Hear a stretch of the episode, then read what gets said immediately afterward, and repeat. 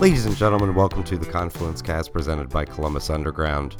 We are a weekly Columbus centric podcast focusing on the civics, lifestyle, entertainment, and people of our city. I'm your host, Tim Fulton.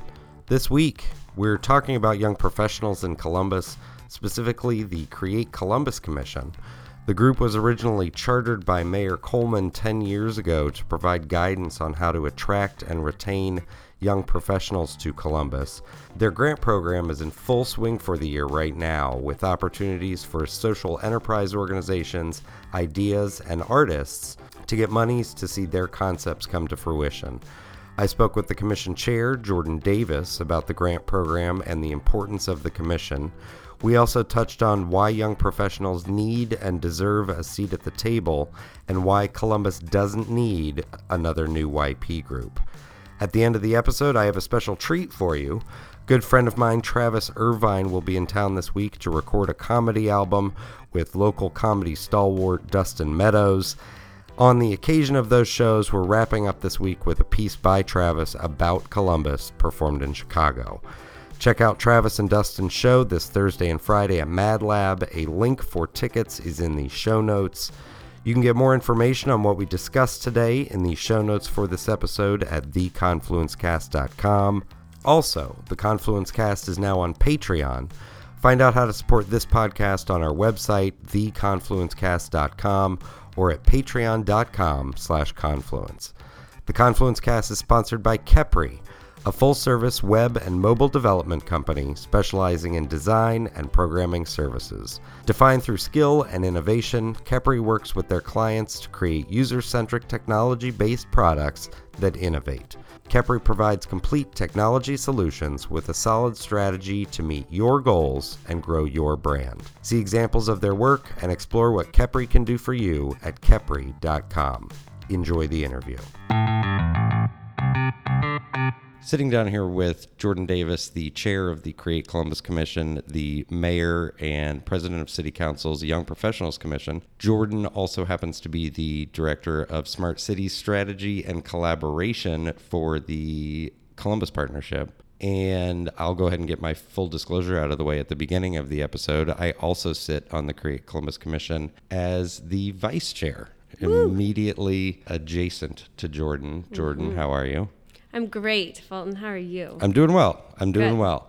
We're sitting down here on the occasion of the Create Columbus grants application process being open, trying to get the word out about those grants becoming available to people. Mm-hmm. For those that aren't aware, first of all, let's just sort of go over what is the Create Columbus Commission. Sure. So the Create Columbus Commission, as you said, is appointed by the mayor and council president and it is a board of 33 young professionals that are charged with helping to answer the question how do we attract and retain young professionals in Columbus? And we accomplish our work in two primary ways. One is to serve as a, a, think tank to identify priority issues, develop an agenda, policy recommendations, to convene conversations between decision makers and our peer group to change people's mind and inform better decision making at the leadership level of the community. Mm-hmm. And then the second is and what we're here to talk about today is the grant making function of our organization, in which we award up to about $80,000 a year in micro grants uh, up to $10,000 for entrepreneurial nonprofits or young entrepreneurs that are doing things that improve the quality of life for young professionals in Columbus. Talk about some of the organizations that have received grants in the past. Mm-hmm. We've awarded more than a quarter of a million dollars to date um, over the past four or five years. And we've funded projects that range in type and scope and all types of different organizational profiles. Some of my favorite include BESA, who we funded in, I believe, four years ago. They were looking for seed funding for an idea that they had to engage young professionals and corporate companies into volunteering. And that grant, while small at the time, was the seed fund that allowed them to try out a new value proposition to offer what has now become their leading customer base and has essentially grown their organization to what it is today, which is a driving force for organizing community service for companies in the town and host fundraisers and, and drives for different community needs. Another one that I think is a really big success story is uh, Columbus Soup. So, Columbus Soup is now a quarterly um, event in which young professionals and others around the community of, of any age, frankly, are convened around um, a social enterprise of focus, and the cost for those dinners help fund those nonprofits every quarter and we were able to give the funding for them to host their first one to be able to introduce themselves to early adopters and to people that now go quarterly and they've raised you know $50000 plus for area organizations uh, around the city which is a huge i think value proposition of what the money can do in both of those instances in mm-hmm. which we can help people who have good ideas about a type of um, social enterprise that they want to create and we can help be that you know springboard for you to try something out and, and to get it started. Another type of program that we fund are um, in research reports or types of thinking about big issues. So we've funded a transit study that was done by Forge Columbus and authored by J.M. Rayburn and uh, has gone gotten great circulation among the leadership communities in town to think differently about what transportation could look like now and in the future in Columbus. And it's been um, referenced in many of the work of NextGen and some of the other Connect Columbus efforts. And so we're really we're proud to partner on that as a, a grant funder. We also did work with Transit Columbus specifically, and we funded uh, them twice in our grant history, in which they've looked at different projects and thinking about how could routes be different for buses or how could the transportation experience be improved mm-hmm. um, how can neighborhood crosswalks be more pedestrian friendly with cross the sea so we've done several different activities in the transportation space which were more thought leadership oriented rather than event oriented or you know organizational oriented.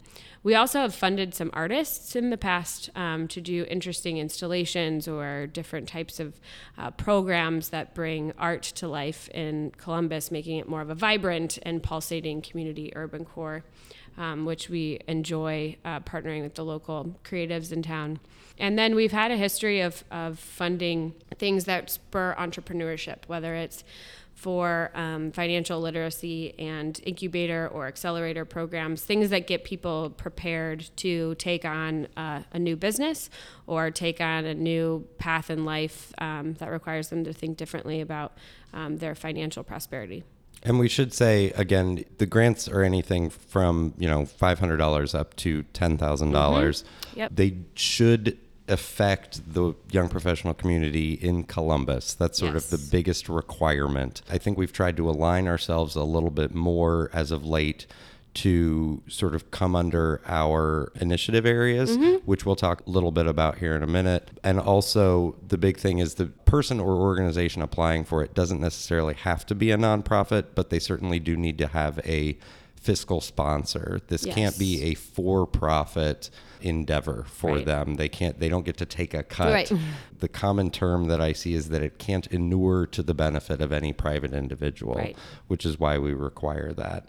Letters of intent are due on April 7th, which is coming up super fast. It's yes. this upcoming Friday. Mm-hmm. Um, but that's just the letter of intent, just sort of outlining hey, here's my idea. What do you think? Yep. Our intention then is to engage all of those people that submit letters of intent, especially those that frankly have good ideas, mm-hmm. and sort of talk it through, flesh it out, see whether yep. it's a viable thing. Yep. Because we want to be partners along that path, both up to making the grant yep. and then also implementing it and, yeah. and doing it. And so when someone submits a letter of intent, what happens is it goes to uh, our grants committee, which is a committee of six people that will look at the uh, letters of intents that are submitted. And this evaluation process is done on the intention of the idea more than mm-hmm. anything. So it's not about It's not even about viability at that point. Not at that point. It's who's got the best idea to make the biggest difference and provide the greatest ROI uh, for our investment.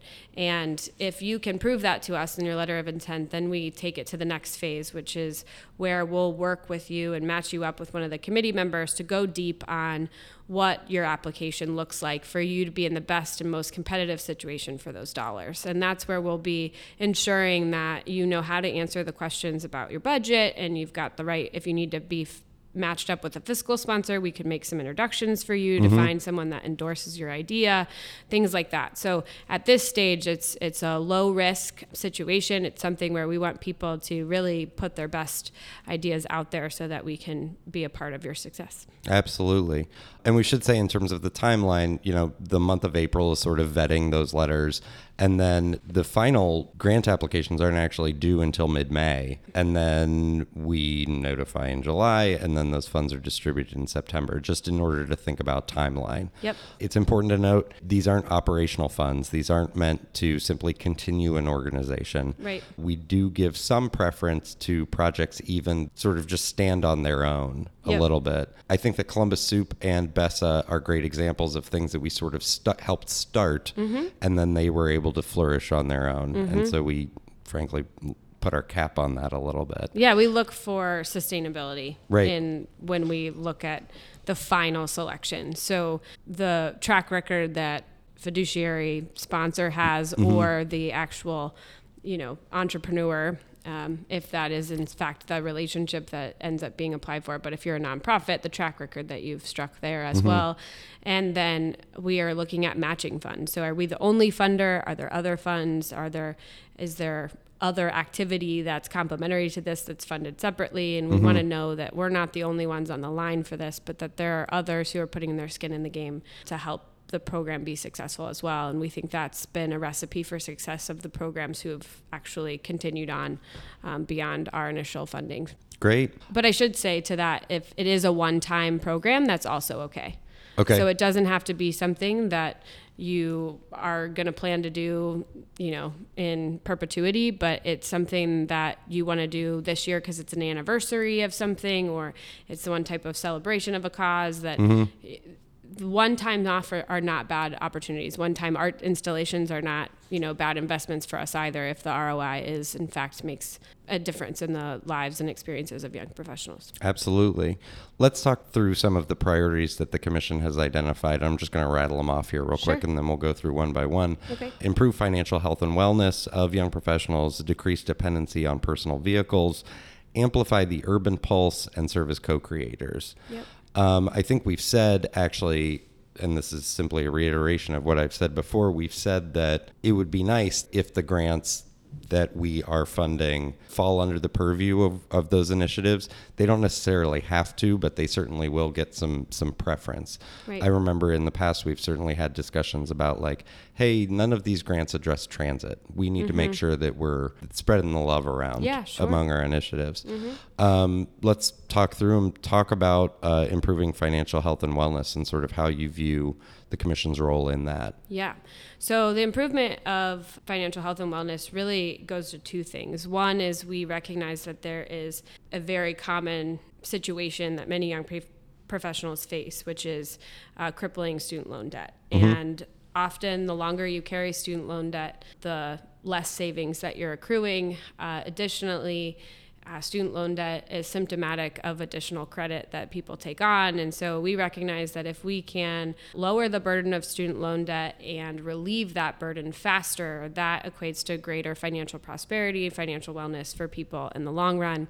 And so we are looking for localized solutions to get at that problem. So we recognize that this is a big complex issue at a national level and extremely institutional as you think about higher ed funding and tuition but and scholarships obviously of creating opportunity to get to college in the first place but we do believe that the debt that has been inherited by the systems of the and that's this generation is carrying can be helped. So whether that's through innovative financing for homes, whether that's personal finance financial education, whether it's studies about what the current situation is, or um, looking at different benchmarks, potentially even thinking about mentorship for the next generation of how to uh, alleviate that or a PR campaign or communications efforts, anything that goes to bringing awareness, solving the problem, or educating to avoid the problem are interesting to us.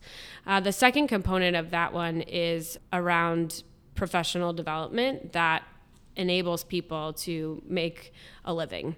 Um, so we recognize that starting a business is attractive to younger generations because the risk aversion is a little um, more willing and able because you're not you don't have a family and you're likely um, don't have a lot of dependents attached to you. So we want to encourage that. If you want to start a business how what what can we do um, to help you? And what can we do to help feed the ecosystem that encourages that to be possible for young professionals? Furthermore we want to see that people can um, achieve their highest ambition in Columbus because if you can, likely that means you're um, getting into new positions and you're increasing the your wealth accumulation and making a life for yourself and putting roots here. And so, um, things that help people make smarter decisions about their career path and enables them to take risks um, in their professional future, we think will equate to more prosperous financial health in the long term. So those types of programs, activities, that type of stuff is very interesting as well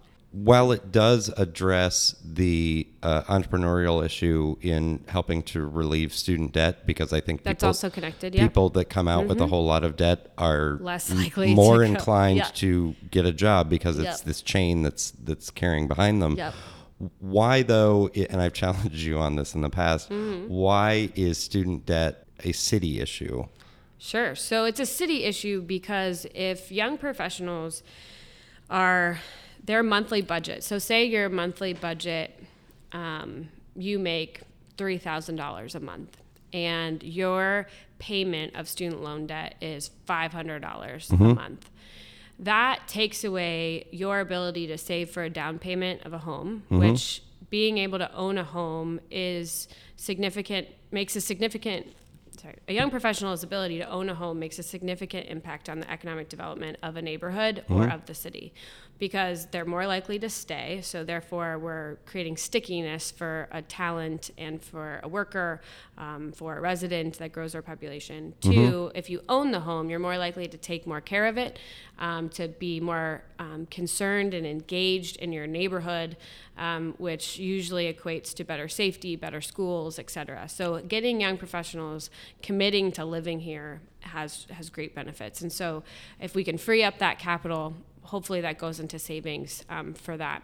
It could also go into savings for retirement, which we know that the greatest wealth accumulation is achieved within your 20s and 30s, just based off of you put it in there, it stays longer, the interest rates, all of that kind of stuff. Right. If you're not if you are scraping to get by to pay for rent and to pay for your car payment and all these things and don't have the money to invest in your retirement, we're setting ourselves up to have greater dependency on public dollars later in life when people haven't saved appropriately Right. for retirement and potentially you don't have other types of federal aid at that point in time and so the other aspect of it, which I think is really interesting to think about, which could be an interesting, if you've got ideas about it for a letter of intent, is around um, housing and cost of living. So we are thinking a lot about our neighborhoods because of our mayor's leadership and prioritization of neighborhoods.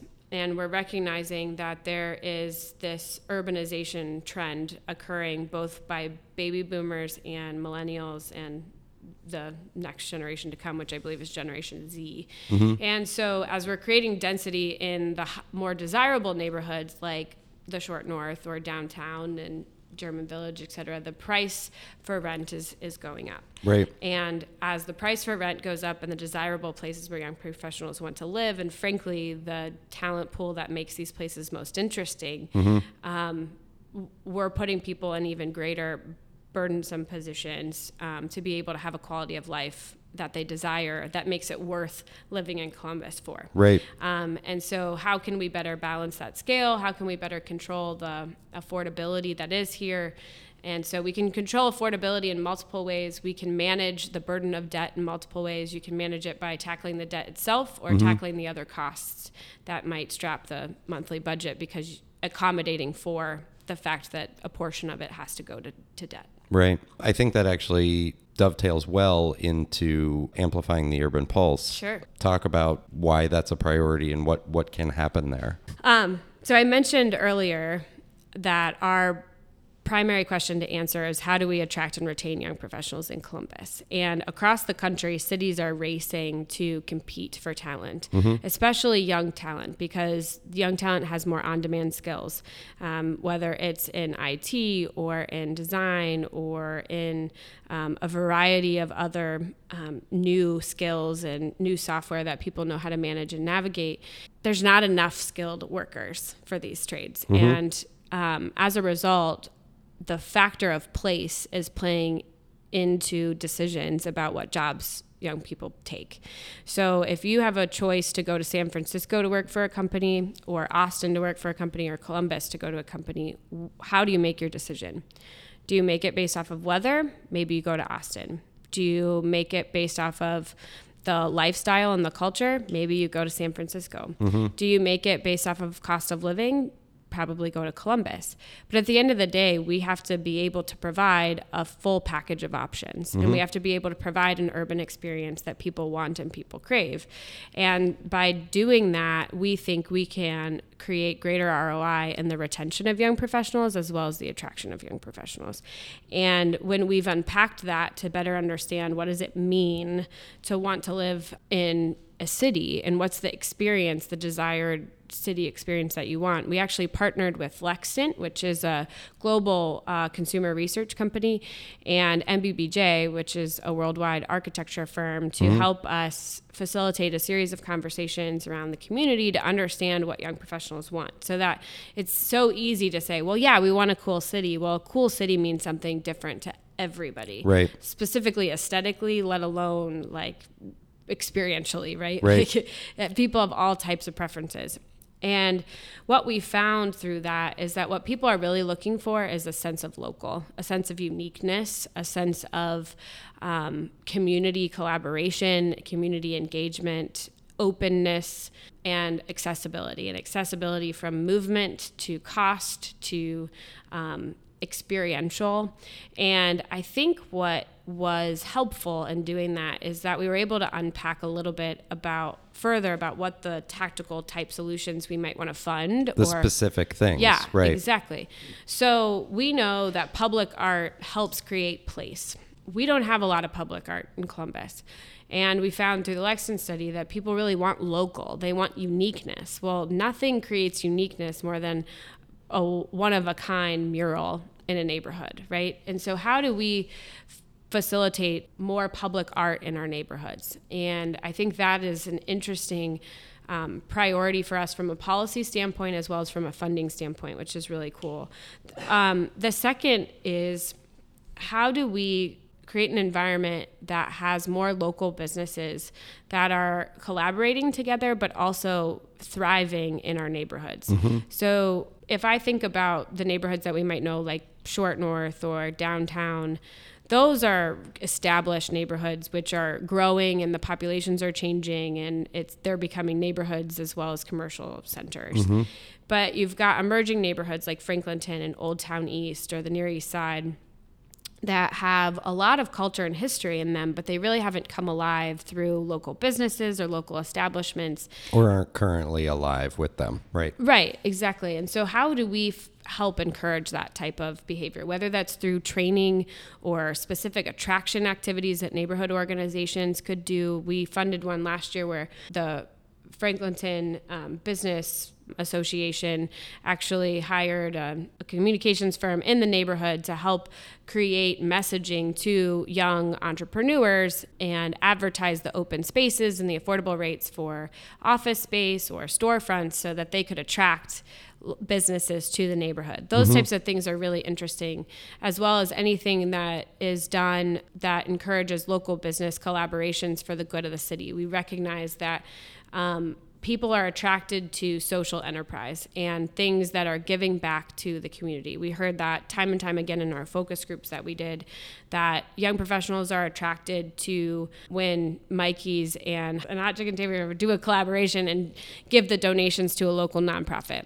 You know, that's really attractive. So, are there other social enterprise type activities that can be done in these neighborhoods? We funded Brioso that did um, an interesting workforce training program for foster kids mm-hmm. and um, taught them how to become baristas and create a living for themselves. Those are the things that really give people a sense of place, a sense of purpose, a sense of community. And so the more we can encourage that behavior as well, we think it makes a difference. Absolutely.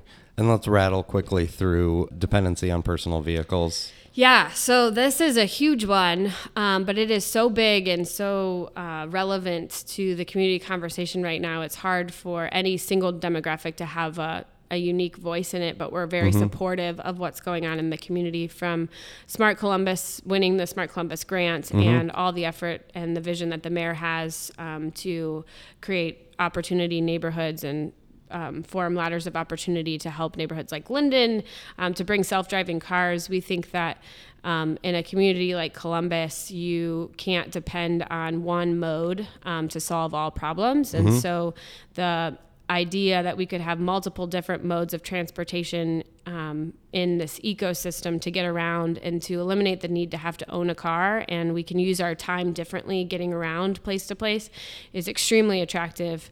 Um, it puts us in a very competitive position we think against other cities. It demonstrates that we're ahead of the curve we're innovative we're open we're smart all things that we believe we are and it actually puts it to practice. So we're very supportive of that very encouraged of that and would welcome ideas um, where people are aligning with that and um, thinking thinking of other new solutions to um, provide people alternatives to uh, paying for a car every day. Absolutely. And last but not least, serve as co creators. Yeah. So that really is so. So the priority to serve as co-creators is probably our mantra of the Create Columbus Commission mm-hmm. of everything we do. The notion of a co-creator is not to be necessarily thought leaders, but to be thought partners. Mm-hmm. And how well, do basically have a seat at the table? Exactly, absolutely. And it's not about training young people to be qualified to sit with more seasoned and experienced people. Mm-hmm. It's really this a, isn't mentorship. This, no, this part, right? No, not at all. It's about recognizing the talent that does exist in these younger generations. Which the millennial generation is the most educated in history, mm-hmm. and there's a lot that they have to offer to the decision making and to the planning and to the economic contribution of the growth that's occurring in this city. And so, how do we open those doors a little bit more? How do we widen that circle? How do we expand that table and add a new leaf to it, you know, and add more young people to the table? So, we're looking for um, efforts that nonprofits are doing that they're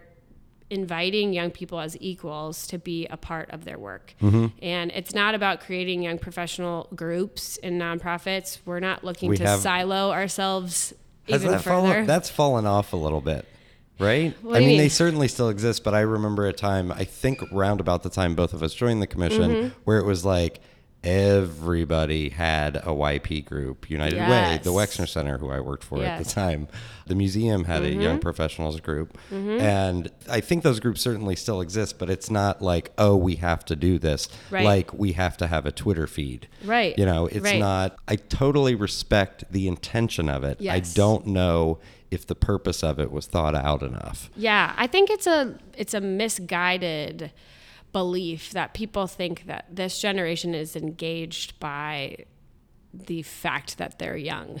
Right.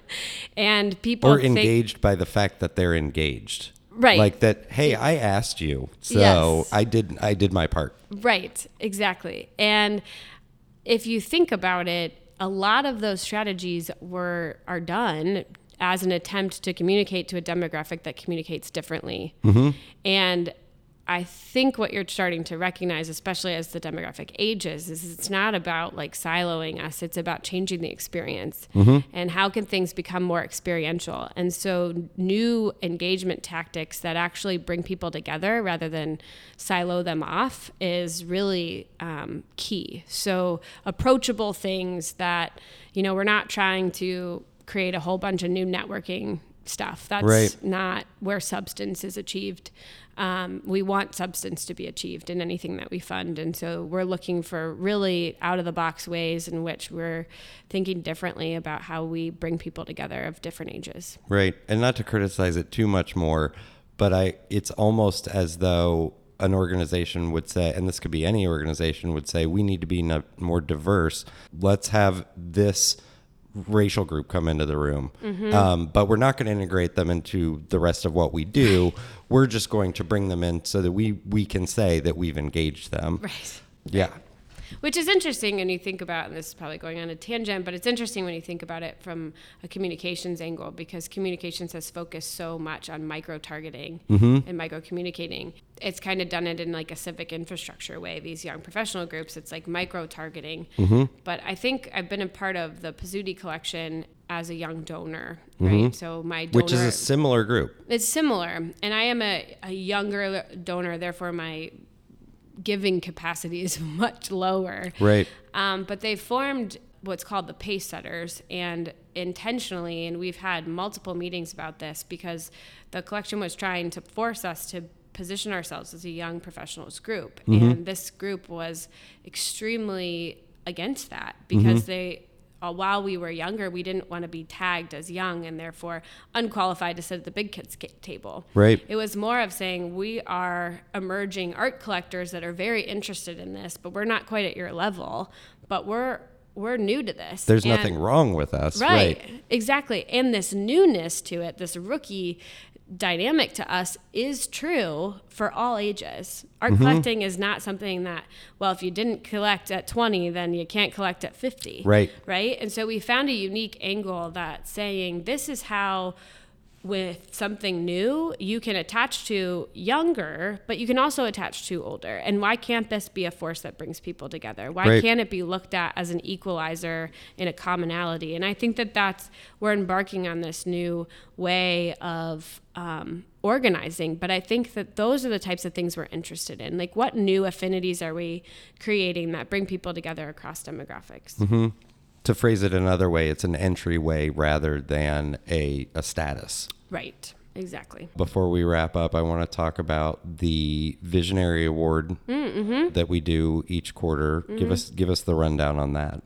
Yeah, so we started um, at the beginning of 2016 a partnership with Columbus City Council to recognize one pioneering, visionary um, young professional in the community so that we could uplift their profile and get them exposed to the political policymakers um, of our community. And the profiles of young professionals in general. in general yeah. And you know one of the kind of self-determinations we've taken on is who can we find that's been kind of hiding in the shadows doing remarkable things outstanding things that just doesn't get the recognition they deserve.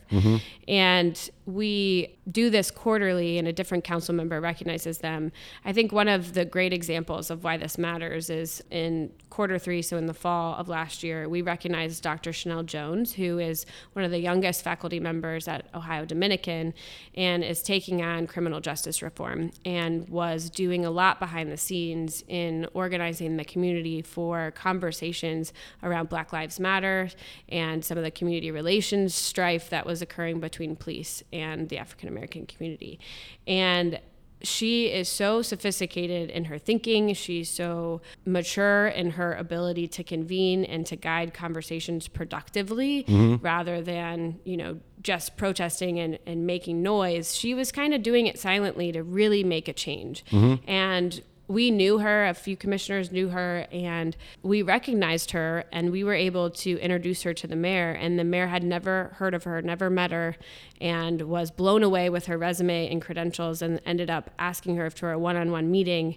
and empowering her to take on um, different things and to look at and to report back to him and on things going on in the community. And they formed a relationship. And I think that is what we want. Right. If we can put great young people in front of our decision makers and they can say, wow, I didn't know we had this talent here. Let me help you and let you help me Mm-hmm. make better decisions. And simultaneously, I'm giving you new opportunities. I'm giving you new exposure. I'm connecting you with people. I'm expanding your your knowledge, your mind of what's going on in the community. That is a win.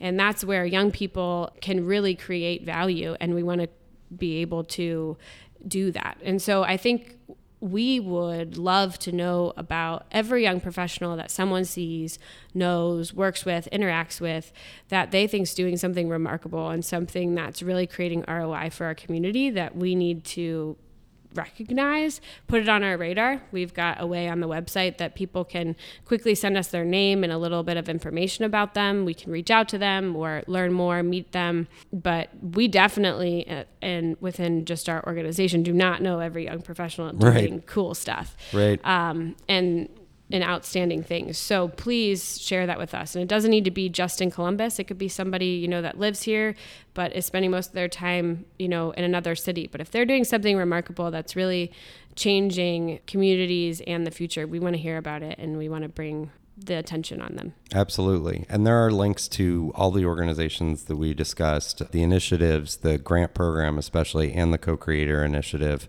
in the show notes for this episode. Mm-hmm. One last thing, just give a brief, you know, what's your background? How did you get here, both with the commission and in your role with the partnership and the Smart Cities Initiative? Yeah, so I'm born and raised in Columbus, lived here all my life. Um, my grandfather was the mayor of Westerville, and my mom has run the chamber for, you know, over two decades. And so I grew up in a family where it was required of me, and probably in my DNA more than anything, um, to always be putting yourself second in your community first. And I went to Ohio State, never thought I would go to uh, a place with the same area code, um, but fell in love with the university and got deeply engaged there um, independently from my family ties and had really flourished on campus, met some great um, mentors there within the administration, and they helped um, make connections for me outside in Columbus. I ironically had an idea one day that I wanted to choreograph a flash mob in the Ohio Union and uh, with no intent of videotaping it or anything, but had a friend who um, collaborated with me and recorded it. And we had about 90 some people do it in the Ohio Union, and it went viral overnight and was a crazy sensation. And that allowed me to start a little mini business um, where I was uh, do a flash mob was what it's called. Um, and I helped choreograph uh, flash mobs for everything from like school teachers to cruises to Komen races, um, to horticulture conferences. Um, kind of ra- like rode the wave there for about a year and a half. Um, and one of my jobs was actually to do a rendition of the Ohio State flash mob for the Columbus Partnership. And through that, I uh, we took a, what was a quick flash mob performance to a 30 minute song and dance production with a whole bunch of videos and skits and all types of cool stuff. And from there, I formed a relationship with Alex Fischer, um, my current boss. And when he decided he wanted to grow his team, he I was the first one he called, and from that's kind of history. And so I've been with the partnership for a little over five and a half years. I've been the lead curator on all of our member education programs. So essentially, what I do is, uh, or what I have done, was learn about trends in cities and in um, economies and industry, and develop content with speakers and different writing and uh, different type of program formats to get our members to be inspired to leave their selfish interests at the door, bring in their community interests to the table, and to see things and offer their thought leadership towards the betterment of the city. And I've been, I was focused on that role for about four years and was doing community affairs as well, and then have recently transitioned to Smart Columbus. And I'm now full time dedicated to Smart Columbus while I remain an employee of the partnership, focused on how we engage the corporate community in kind of this mobility transformation um, of the city. So That's great. that's what I do full time. Cool. Cool. The last question I tend to ask, I don't know that I really need to ask it. Why do you stay in Columbus? It's my canvas. it is my canvas. No, and that's a fantastic answer. All right, Jordan, thank you so much for your time. Thanks, Fulton, as always. All the nasty sex stuff.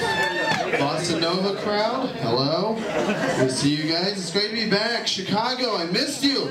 You guys are great. How you guys doing? Good. It's been a long time. Uh, I haven't been here in three years. Been doing a lot of traveling, uh, doing comedy, so it's nice to be back. Uh, I was doing uh, comedy in England recently. Has anyone here ever been to England? Oh yeah, a couple people. Have the rest of you heard of England? All right, sweet. Here we go. Um, great country, great country. Uh, lots of cultural differences, though. Uh, some of you guys might know. Uh, for example, uh, when I went there uh, after one of my shows, I went up to this British dude. I was like, "Hey, man, can I uh, bum a cigarette?" And uh, he said, uh, "Here in England, we call them fags." And I was like, "Whoa, okay, be careful, all right? Because uh, you know, back in America, that's what we call British people. Come on, USA, USA, USA. That's why they hate us. That's why they hate us. That's why they hate us. I have made it worse. I have made it worse. So be careful when you go to England. Just doing what I can. Uh, I live. Uh, I live in New York now. Uh, everything Martin said about it is correct. Um, terrible place. Originally from Ohio, though. Uh, whoa, oh, I got a woo. Hold on, guys. Check it out. This is how you can find Ohio people in any crowd you're in front of at any time. This is what we do. Special thing Ohio people do. Here we go. OH. Boom. We spell our state. That's about it. That's about it. But I'm saying that's pretty cool though, right? It's like not every state can do that. It's like, uh, good luck with that, Mississippi. All right. Need more I's and S's in our state name. Yeah. I'm from uh, from Columbus, Ohio. Uh, it's the capital. Yeah, hold your applause. That's about right. Uh, it's fine. No, look, we're, we're a city named. I always got to explain to people. It's like, yeah, we're a city named for Christopher Columbus. Uh, we have a statue of Christopher Columbus. Uh, we have a replica of the Santa Maria. The boat sailed across the Atlantic Ocean by Christopher Columbus. You want to know who's never been to Ohio? Christopher Columbus! That guy did not give a shit. He, he never been there, but we love him. We love him so much. We really love him for no reason. It's very nice. Um, it's kind of. I would like to be. It's just because he's like he's super famous. That's the only reason they named it after him, right? It's like. Uh, I don't know. I'd like to have that. Would you like to have a city name for you? Would you like to be Christopher Columbus level famous? It sounds pretty cool, right? Like my friends come up to me like, uh, "Hey Travis, uh, you know they got a city named for you in Zambia." It's like, "Oh wow, Zambia! I've never been there and I've never heard of it." Uh, they're like, "Yeah, well they got a statue of uh, you and a replica of you in an Uber." Go say hi, because they're really big fans. Uh, you look like a real piece of shit though in the statue. That's fine. No, uh, here's the other cool thing about Columbus is that uh, I, I recently found out this is like a newfound reason to be proud to be from Columbus. But uh, are the two other major cities in Ohio, Cleveland and Cincinnati, both have disgusting sex acts named for them. Did you guys know about this? Yeah, I know. I didn't know about this till like a week ago or whatever. But uh, this is all true, right? So like Cleveland, for example, everybody you might want to put down the meatloaf for this. All right? Uh, yeah, check it out. Cleveland has got a disgusting sex act named after it called the Cleveland Steamer. Yeah, where which involves two people getting naked, one of them wrapping their chest in saran wrap, and the other one squatting over them and taking a dump on their chest. Yeah, I know. And that is a lot like being in Cleveland.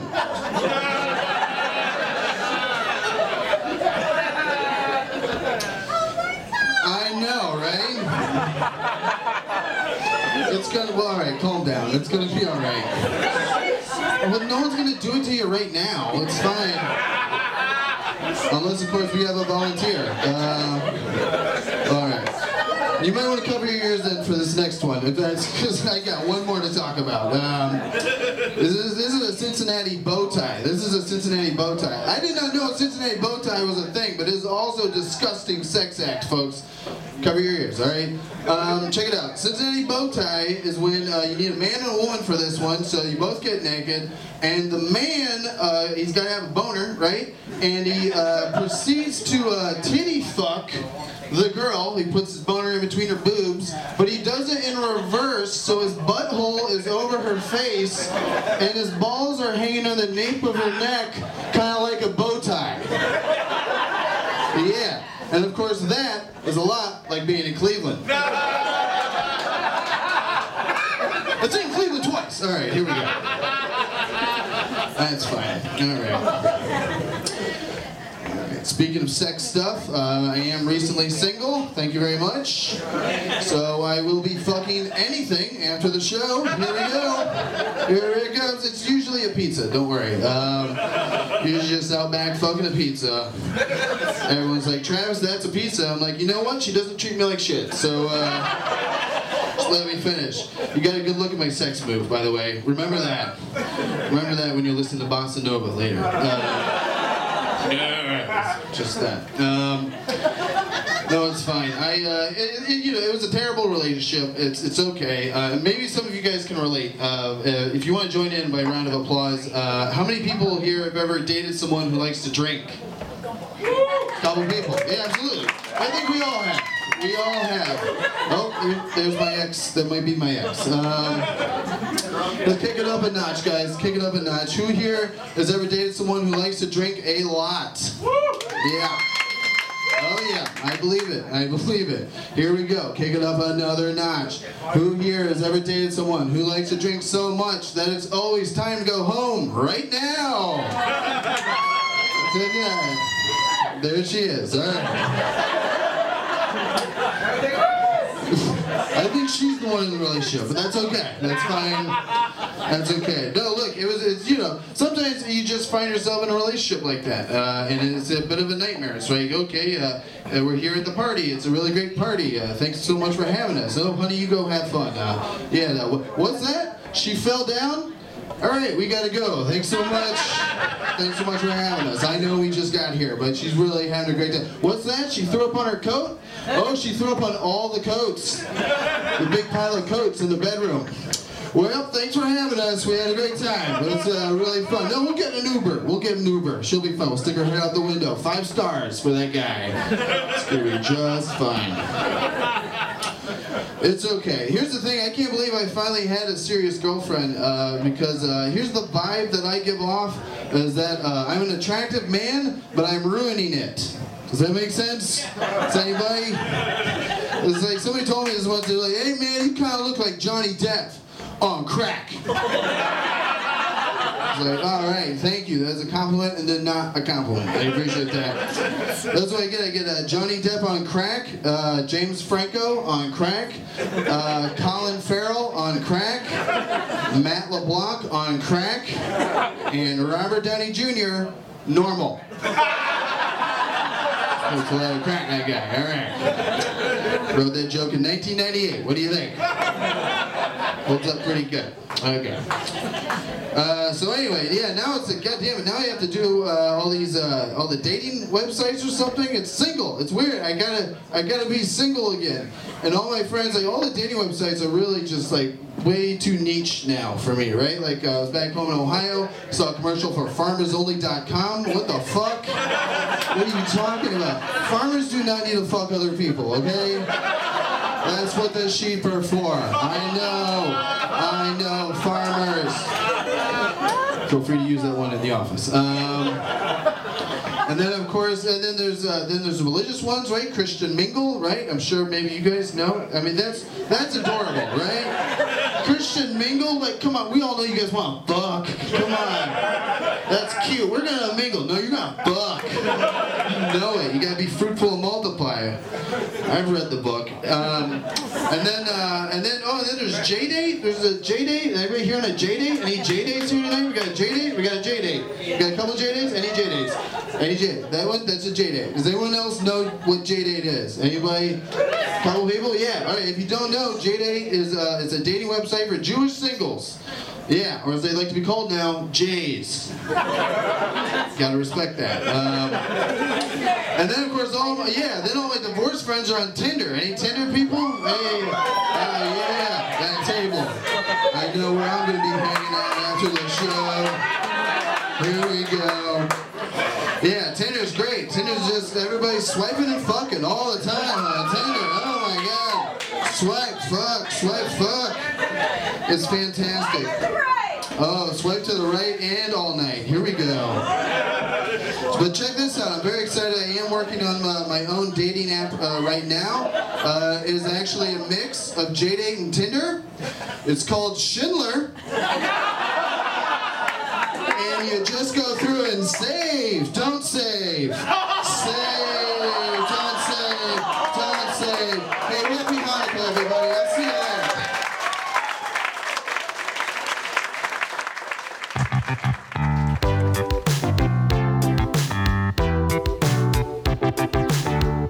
Thank you for listening to the Confluence Cast presented by Columbus Underground. Again, you can get more information on what we discussed today in the show notes for this episode at theconfluencecast.com. Please rate, subscribe, share this episode of the Confluence Cast with your friends, family, contacts, enemies, your favorite flash mobber. If you're interested in sponsoring the Confluence Cast, get in touch with us. We can be reached by email at info at theconfluencecast.com. Our theme music was composed by Benji Robinson. I'm your host, Tim Fulton. Have a great week.